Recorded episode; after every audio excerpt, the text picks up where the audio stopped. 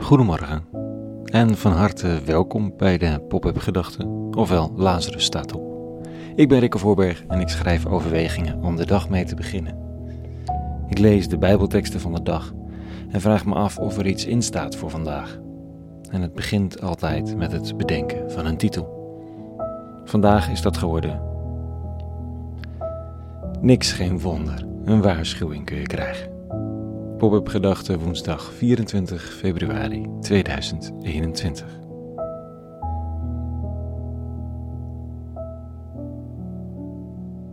Is er een God in de wereld? En wie is het dan en hoe werkt het? Je ziet er anders niets van, toch? Kun je het voelen? Waar kun je hem of haar of het dan vinden? Is het niet gewoon een projectie van de mens die een manier bedacht heeft om medemensen te kunnen controleren? Dat de religie op die manier gebruikt is, is niet te ontkennen. Nou, dan dat is het dan toch, of niet? Oh, als ik vloek en God zou me met de bliksem treffen, dan zou ik het zeker weten. Kleine gebedjes om het teken dat God echt is. Als die en die beter wordt, dan zal ik geloven dat je er echt bent. Als ik morgen naar school fiets en dit of dat gebeurt, het zijn soms kinderlijke spelletjes, soms serieuze uitdagingen aan het adres van de eeuwige. Met daarachter de eeuwige vraag: laat je zien dan. Als het zo belangrijk is dat hemel en aarde elkaar raken, dat mensen het goede leren, dat het kwaad verdwijnt, dat mensen jouw aarde niet naar de verdoemenis helpen, laat je zien dan, doe iets, stuur een virus of zo. Oh nee, wacht, doe dat maar niet. Oh, te laat.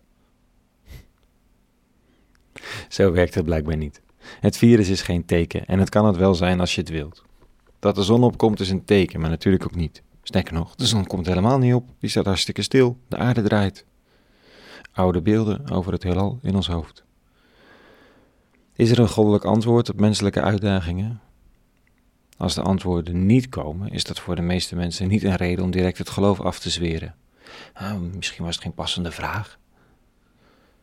Of moet je het gewoon nog eens proberen?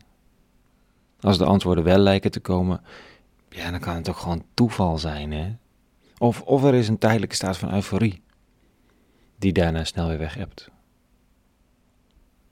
Dit lees ik vandaag in de teksten. Een geïrriteerde Jezus van Nazareth die zich richt tot de mensenmassa.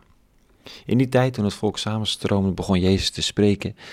Dit geslacht is een verdorven geslacht. Het verlangt een teken, maar geen ander teken zal het gegeven worden dan het teken van Jona.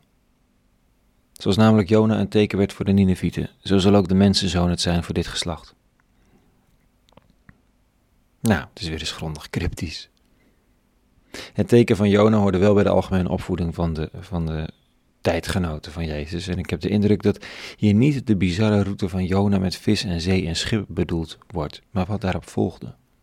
De geschiedenis met het vis en het zeemonster, wat het dan ook was, dat was een teken voor Jona, niet voor de hier genoemde Ninevieten. Wat was het teken voor die lui? Uit de beroemd goddeloze stad Nineveh, die iconische poel van verderf. niet meer dan dit. Jona begon de stad in te gaan, een dagreis ver. Toen riep hij, veertig dagen en de stad wordt omgekeerd. Wat was het teken? Nou, niet meer dan de voorspelling van een onheilspellend einde voor een heilloze stad. Dat is wat je kunt krijgen, moppert Jezus tegen tekenzoekende volksgenoten. Deze weg loopt dood, punt. De hypocrisie, de uitsluiting, al het onrecht waarmee je vertrouwd bent geworden. Leuk dat je een wonder zoekt, maar wat je krijgt is een waarschuwing.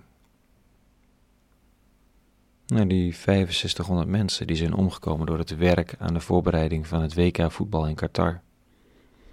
Is dat dan ons teken en de kapotgeslagen ruggen, handen en armen van mensen die proberen binnen te komen in Europa? Kapot gemapt door Europese grenswachten. Teken genoeg? Het is niet eens zo grimmig bedoeld vanochtend. Wel iets om op te kouwen. De 40 dagen tijd is een tijd van verootmoediging en het wordt zomaar een periode van geestelijke fitness. Kijken of ik mezelf toch wat kan trainen. Meer ervaren van God, meer geloven. En prima natuurlijk. Maar de man van Nazareth roept vooral een verandering. De Ninevieten bogen zich naar de ene boodschap van Jona in stof en as, smeekten om vergeving en veranderden hun wegen. Zo zegt het verhaal. De stad bleef gespaard. Geen wonder, wel een waarschuwing. Ik vraag me af wat dit voor mij betekent deze dag. En waar ligt mijn aandacht in deze 40 dagen tijd?